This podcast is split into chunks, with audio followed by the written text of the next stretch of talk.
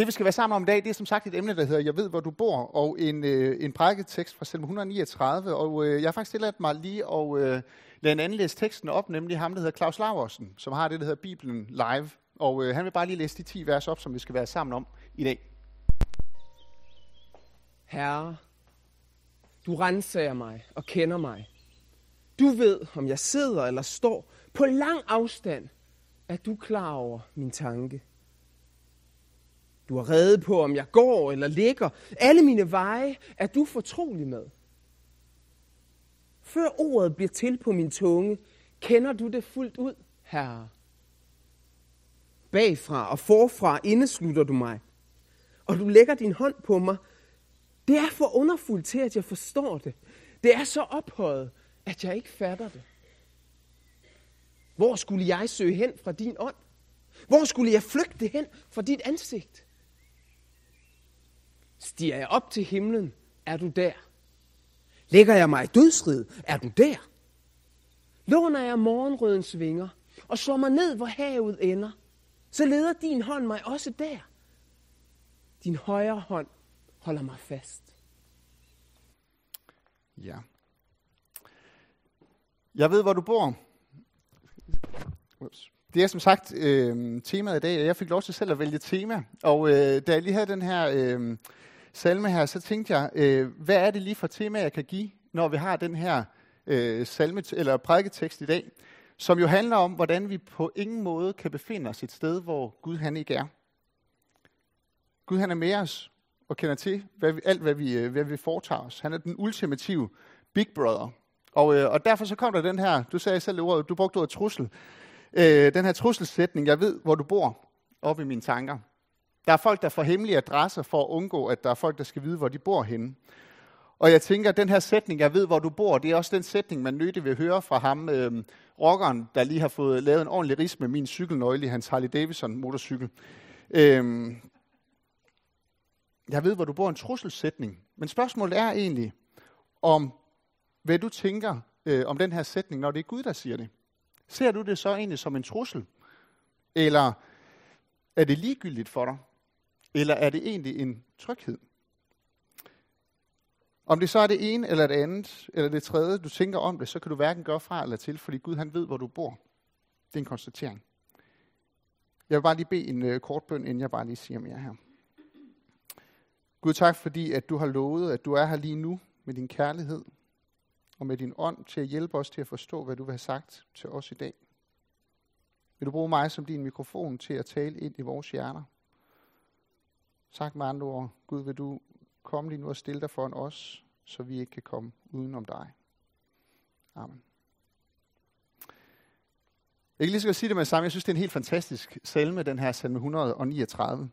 Jeg har sådan en tendens til i min bibel at strege sådan et vers under, som, som, øh, som jeg synes øh, siger noget ind i mit liv, øh, og som betyder noget for mig. Så har jeg nogle gange sådan lige en understregning under et vers eller to vers.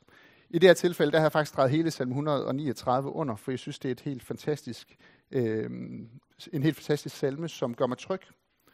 Den gør mig helt vildt tryg, fordi den fortæller mig noget om min Gud. Og nu siger jeg min Gud.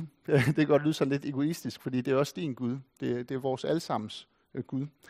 Og alligevel så siger jeg min Gud, fordi de her vers i salme 139, det er med til at fortælle mig, at mig og Gud, vi dus. For år tilbage, der havde jeg sådan en lille hobby, øh, som øh, gik ud på at få taget billeder sammen med kendte mennesker. Øh, så jeg har fået taget billeder sammen med mig og, og Buber, og mig og Mikkel Hansen, og mig og Søren Ryge, og mig og Kasper Christensen, og mig og Prins Henrik. Og jeg, jeg, jeg købte faktisk den hjemmeside, der hedder migdekendte.dk, fordi jeg gik så meget op i det her. Øhm, og øh, sådan en dag gik der virus i den, og så har jeg ikke fået opdateret den siden. Øhm, men men øhm, jeg synes, det var lidt sjovt, og jeg, jeg, jeg prægede så lidt af de her billeder, jeg, jeg havde. Øhm, og, og, og selvom så også jeg er lidt stolt af det her, så, så er jeg ret overbevist om, at de her mennesker på de her billeder, de, de har for længst glemt, at de fik taget billeder sammen med mig, fordi det var hverdagskost for sådan nogle kendte mennesker at få taget billeder med, med folk, der er, er, lige så, øhm, øh, er ligesom mig. Øhm, og uanset hvordan jeg så øh, meget kunne håbe på, at for eksempel mig og Mikkel Hansen, at vi kaldte hinanden for hinandens bedste venner, så tror jeg simpelthen, han har glemt mig.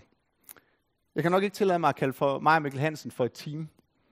Men Det kan jeg faktisk godt med Gud. Mig og Gud, vi er et, vi er et team. Fordi vi følges ad. Vi er sammen. Det er det, den her salme, den fortæller mig, at Gud han kender mig. Gud han ved, hvad jeg laver. Han ved, hvad jeg tænker. Han ved, hvad jeg siger. Han indeslutter mig, han omslutter mig. Han leder mig, han holder mig fast til sig. Og det tænker jeg, det er min teamkammerat. Det er en, der kender mig. Det er mig og Gud. Det er jo David, der har skrevet den her salme. Og øh, navnet David, det betyder kongelig. Det ved jeg blandt andet, fordi at min øh, storebror han hedder David, og øh, han er jo familiens første fødte. Så han fik navnet øh, øh, David, den kongelige. Øh, jeg fik så navnet Peter, som jo betyder klippe, og øh, det tænker jeg, det er nok fordi mor synes, jeg var meget stærk, men det her for at vide, det var fordi, jeg var så hård at få ud. Øh, så det, det, men øh, ja, det er sådan en anden historie. Øh, vi, har, vi har med David at gøre her, og David, det betyder, øh, det betyder kongelig. Og, øh, og det er ikke tilfældigt, at, øh, at navnet David betyder kongelig, fordi David han var den største konge, der var øh, over Israel. Og øh, han var jo ikke bare en tilfældig konge. Jeg tænker, øh, det der med, at han er den stærkeste konge, i det lys, der synes jeg, det er meget interessant at se på den her salme, som vi lige har hørt. Øhm, den her mægtige konge, der snakker om sit sta- sin status i forhold til Gud. Et eller andet sted, så kan jeg godt forstå, hvis den her mægtige kong David, han tænker i forhold til Gud, at, at de er dus. Mig og Gud. Det kan jeg godt forstå i forhold til sådan en mægtig konge. Jeg forestiller mig, at David han også blev tiltalt øh, hans kongelige højhed og de og deres og sådan nogle ting. Så jeg kan godt forstå det, at det er fair nok, at David og Gud er dus. Men den her salme handler altså ikke bare om David og Gud. Den handler også om mig og Gud, og dig og Gud. Det her forhold, vi har til hinanden. At hvad enten man så er kongelig eller ej, så kan jeg få lov til at stå Gud nær i tillid. I total tillid. Gud han var nær ved kong David, men han er også nær ved dig og mig. Når jeg prøver sådan at sætte mig ind i Davids toneleje, da han har øh, læst den her salme op for første gang i sin endelige form, så, øh, så ser jeg en David for mig, som er tryg. En David, som har ro i stemmen, som har et ydmygt toneleje, som har ro i sit hjerte, når han læser hvert enkelt ord op i den her salme for første gang. Og jeg forestiller mig sådan, han kan ikke lige undgå lige at smile en lille smule, fordi han har skrevet den her salme til sin Gud, som han har erfaret, er så langt større end kongen, end han selv er. Som har så langt større magt, som har så langt større indsigt, som har så langt større styr på tingene, end han selv havde. Og derfor så gav det ham bare tryghed at vide, at Gud og ham, de var et team. Og når man så lige kigger på salmen, hvad er det så ellers lige ved den her salme, der, der giver mig tryghed? Jo, hvad stod der? Der stod blandt andet det her med, Herre, du renser mig og kender mig. Og når man kigger på det her ord rensager, så er det jo heller ikke normalt det ord, der sådan, man har det, den mest positive betydning. Fordi når politiet for eksempel laver en rensagning, så er det jo normalt, fordi at de vil lave en eller anden husundersøgelse, fordi de har mistanke til en person, og endervinder alt indvendigt for at finde spor, for at finde beviser imod den skyldige. Og det er så her, at David han siger, Herre, du renser mig og kender mig. Og jeg sagde lige før, at det var en tryg og en glad og en rolig David, jeg forestiller mig. Og jeg så sådan overvejet, hvordan kan David være tryg og glad og rolig, når at Gud han renser Davids hjerte? For I ved godt, de fleste af jer tror, at David han lavede mange gode og fromme ting, men han har altså også utroskab og mor på sit CV. Så det er altså ikke så lidt at kunne være tryg i, at Gud han laver en rensagning. Vil du være tryg ved, at Gud han lavede en rensagning af dit hjerte? Når han kender dig ud og ind, og kender samtlige dine tanker og dine motiver og dine handlinger og dine ord. Jeg tror faktisk, at David han læser den her salme op med frimodighed, fordi han oplevede, at Gud han tilgav ham alle de ting, som ikke kunne tåle at se dagens lys. Selvom David han forsøgte at skjule alle de her vanvittige ting, han havde foretaget sig, så oplevede han faktisk, at han ikke kunne skjule det for Gud. Han fandt ud af, at Gud han kendte ham. Han fandt ud af, at Gud han kendte hans tanker, og at han ikke kunne, øh, kunne flygte fra den Gud, som han ønskede at skjule det her for. Lige en lille sidemærke. Det er faktisk meget interessant, øh, hvor mange mennesker i Bibelen, som forsøger at flygte fra Gud, når at de har lavet øh, noget synd øh, og ikke gør Guds vilje. Vi hørte blandt andet om Adam og Eva, de, øh, de første mennesker på jorden, som jo forsøger at flygte fra Gud, da de har spist af, af frugten i Edens have. Men forgæves Gud, han finder dem. Vi hører om Jonas, som forsøger at flygte i en anden retning, da Gud han vil sende ham til Nineve. Men forgæves Gud han finder ham. Vi hører om øh, Kain, der forsøger at skjule, at han har slået Abel ihjel. Men forgæves. Gud han afslører ham. Og jeg tror faktisk, det er en meget så naturlig første tanke for synderen, når han synder, at nu må jeg da se, om jeg kan gemme mig og gemme min synd for Gud. Men hvor kan jeg flygte hen? Hvor kan jeg flygte hen? Fordi overalt så vil han jo finde mig. Og uanset om det så er til havenes ender, eller om det er til øst, eller det er til vest, eller det er op til himlen, eller det er ned til dødsriget, så finder Gud mig der, siger teksten. Jamen, hvad gør jeg så? Jo, tilbage til David. Der er så et gammelt ordsprog, der siger sådan her. Vil du flygte fra Guds harme, så flygt ind i hans arme. Og det gjorde David, da han indså, at Gud han kendte til de ting, som han havde gjort. Og hvad er det så, David han oplever i Guds arme? Jo, han oplever tilgivelse. Han oplever frihed. Han oplevede, at Gud han ikke tog afstand fra ham, selvom at David han egentlig øh, ikke fik lukket, øh, eller selvom David han egentlig lukkede ham indenfor i de ting, han så havde lavet, der oplevede han, at Gud ikke tog fra, afstand fra ham alligevel. Tværtimod så oplevede han faktisk en kærlighed, der også holdt ud i de her ting, som David havde gjort. Og det er helt sikkert, tænker jeg, den kærlighed og den frihed, der har været drivkraft for David, da han skulle skrive salme 139. Hvor er det bare underfuldt, at du kender mig, Gud. Hvor er det fantastisk, at jeg ikke kan flygte fra dig. At du er med mig og elsker mig, trods alt det, du ved om mig. Så David og Gud, det er en solstråle historie. Men hvad med dig og Gud? Og mig og Gud, er det også en solstråle historie? Er det også tryghed og frihed og glæde, du bobler over med, når du hører, at Gud han kender til alt i dit liv, og du ikke kan flygte fra ham, og du ikke kan skjule din synd for hans blik? Der er nogle gange, man hører om, at øh, kendte mennesker de bliver forfulgt af nogle fans, øh, som øh, forfølger dem overalt. Det er sådan noget, man kalder for stalker. Og øh, det at blive stalket, det kan føles forstyrrende og totalt grænseoverskridende, tænker jeg. Krænkende og skræmmende. Og jeg tror faktisk, at der er nogle mennesker, der har det sådan lidt, at de ser Gud som en stalker, når de hører, at Gud han ved alt, hvad vi gør, og hvad vi siger, og hvad vi tænker. Gud han behøves faktisk ikke at vide alt, tror der er nogen, der tænker. Jeg skal også have lov at have lidt privatliv. Og jeg tror faktisk, at det er sådan lidt en stigende fristelse blandt kristne mennesker også. At jeg skal have lov til at have ting i mit liv, som Gud han ikke skal blande sig i. Og så lukker de deres hjerte i for Gud, i hvert fald måske på nogle områder, og lukker i for hans indblanding i deres liv. Der er nogle ting, som Gud han godt må blande sig i, men der er også nogle ting, som øh, jeg holder for mig selv. Eller måske så er det nærmere sådan lidt af frygt for, at øh, du måske, øh, altså grund til, at du har lukket dit hjerte, det er måske frygt for, hvad må Gud han egentlig vil øh, sige, hvis han får indblik i det her. Øh, at du tænker, så er der i hvert fald ingen chancer for dig. Og derfor så prøver du at holde Gud lidt på afstand. Der ser du lidt Gud som, som stalkeren, der forstyrrer lidt ind i dit liv, øh, og, og ikke giver dig lov til at leve det liv, du faktisk har lyst til. Du hører øh, det her, jeg ved, hvor du bor, som en, en trussel mod den frihed, som øh, det, man, man gerne vil have for at kunne få lov til at leve livet fuldt ud. Der ser du faktisk Guds nærhed som en, en hemsko frem for en tryghed. Og jeg tænker egentlig ikke, det er så mærkeligt. Jeg kommer lige til at tænke derhjemme, sådan hvis nu, at der var blevet taget video over bare den sidste uge af mit liv, hvor man også lige fik indblik i alle mine tanker og mine ord og mine handlinger og mine motiver. Så, så kan det godt være i tvivl om, hvor mange af mine venner jeg vil have stadigvæk, når de vidste, hvad, jeg, hvad, hvad for nogle sindssyge tanker, jeg kan have om i mit hoved. Hvis det blev delt med mit netværk, den her video. Det er en ubehagelig tanke, men det er sådan lidt, jeg tror nogle gange, folk kan have det, når at de hører, at Gud han ser alt. Og jeg ved ikke, om jeg skræmmer dig endnu mere, når jeg lige læser øh, et vers mere op, som faktisk står i den samme salme, som vi har hørt i dag. Øh, bare længere henne i salmen, der står der sådan her. Da jeg endnu var foster, havde du mig for øje. Alle dagene du skrev i din bog. De var formet før en eneste af dem var kommet. Så nu går vi lige fra level 1 til, til level 8 her, tænker jeg. Ikke nok med, at Gud han kender mig her nu, men han kender altså også til alt, øh, hvad jeg har gjort, og hvad jeg har sagt, og hvad jeg har tænkt i hele mit liv, lige fra dengang jeg lå inde i min mors mave. Allerede inden, at jeg oplever mit liv i real time, så kendte Gud det, det hele. Alle dagene stod skrevet ned i hans bog.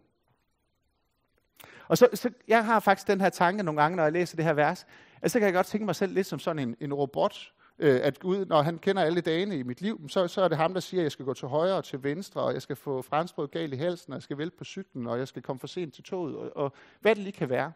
Øhm, Det kan faktisk godt provokere mig lidt, hvis jeg bare er sådan en robot i Guds hænder.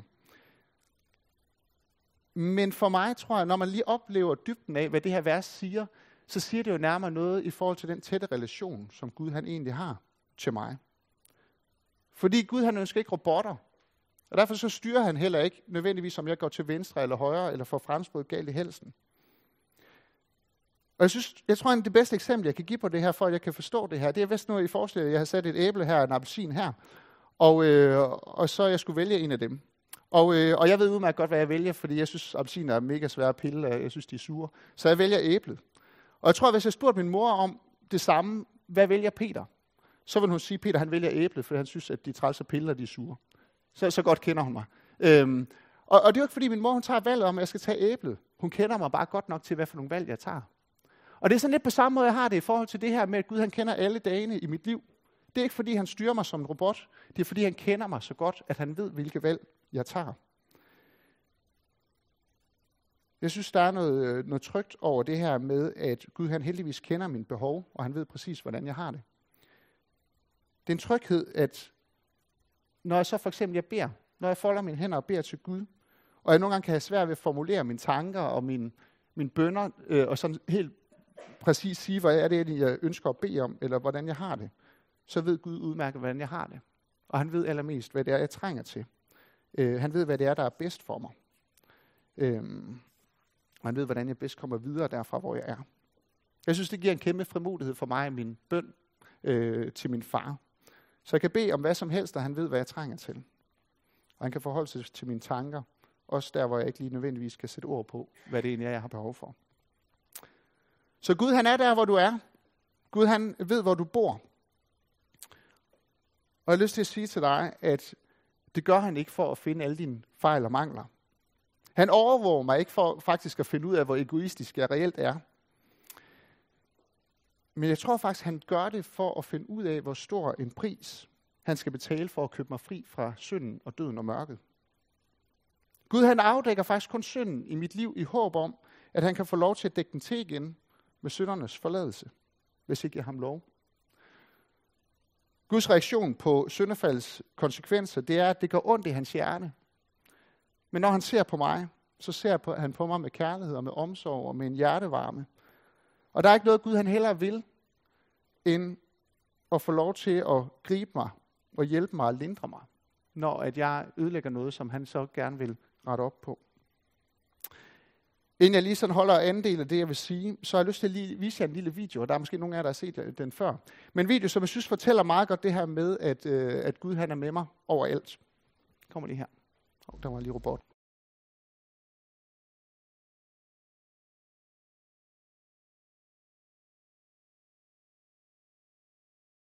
Det er ikke første gang, jeg viser den her video, jeg får simpelthen tårer i øjnene, hver gang jeg ser den. Øhm, den giver mig simpelthen sådan en glæde, for jeg synes, den udtrykker det her med, at Gud han er med mig overalt. Øhm, jeg har nogle gange hørt nogle mennesker bede sådan her, det gør jeg også nogle gange selv, øh, eller har gjort det i hvert fald. Gud, øh, vil du komme her lige nu og, øh, og den er hos os? Det beder jeg faktisk ikke længere I stedet for så siger jeg altid Gud tak for, det gør også i min indlægsbøn. Gud tak, fordi du er her. Fordi vi behøver sikkert bede om, at Gud han må komme og være nær ved os. Det han har lovet, han vil være. Gud han er nær ved os altid. Og det tror jeg for mig på en eller anden måde har bare været, øh, været stærkt at få lov at sige Gud tak for, at han altid er nær ved os. Øh, og nogle gange, det, det er sådan lidt mærkeligt, det der, hvordan at, at øh, dem, der planlægger sådan en gudstjeneste, bare tænker øh, forud for taler. Jeg fik først programmet i morges, øh, og jeg tænkte, nu her, der skal vi synge, øh, nu skal jeg lige, øh, jeg ved ikke, om den er lige, her. Der er lige noget ting, vi vil lige styr på tingene her. Det var faktisk tanken nu her, at jeg havde tænkt, at vi skulle synge Guds kærlighed rundt om mig, den dybe, høj og bred. Øh, men den har vi allerede sunget. Øh, fordi jeg synes, det er en fantastisk sang, man sang dengang i, i sin tid i, øh, i søndagsskolen. Øh, den her sang, hvordan at Gud han bare er overalt, hvor jeg er. Øh, det synes jeg øh, bare er helt fantastisk. Og det vi så så i den her video, det var jo så, at vi fik lov til at se, hvordan at Gud han øh, sidder med ved Playstation. Han er med ud på tur med hunden. Han skubber gyngen. Han er med på arbejdspladsen. Han er med på løbeturen. Øh, han er med til at bage kagen. Gud han er der, hvor vi er. Og jeg synes, det er sådan en video, der fortæller mig, at Gud han er her ikke kun, når vi mødes her i kirken. Øh, han er der også, når vi er på fodboldbanen. Han er der også, når vi er på arbejdet. Øh, han er der også, når vi er i superbrusen. Øh, og hvorfor flygte fra ham? Han ønsker at tage del i vores liv med de interesser, vi hver sær har. Den her tekst, vi er sammen om i dag, den sluttede sådan lidt lettere omskrevet med de her ord. Din hånd leder mig. Din hånd holder mig fast. Det her med øh, fastholdelse, det er også sådan normalt ikke et særligt positivt udtryk. Øhm, men det tror jeg faktisk, det er her. Gud han ønsker at lede mig og holde mig fast imod alle de ting, der kan gøre mig fortræd.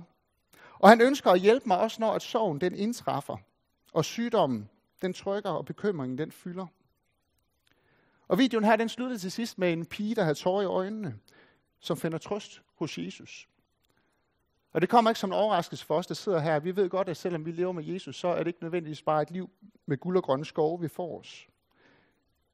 Men det, at Jesus han altid er hos mig, det giver sådan en basal tryghed. Fordi en sorg, den kan både føles mindre og blive mindre, når jeg har en at dele den med. Ligesom en glæde kan blive større eller føles større, når jeg har en at dele den med. Jeg ved, hvor du bor. Det var emnet for min prædiken i dag, egentlig ting som et citat fra, fra Gud til dig. Spørgsmålet er, om du også skal sige til Gud, jeg ved, hvor du bor. Fordi hvor bor Gud? Et eller andet sted, så tror jeg, vi alle sammen vil kunne svare, men han bor nok et eller andet sted oppe i, i himlen.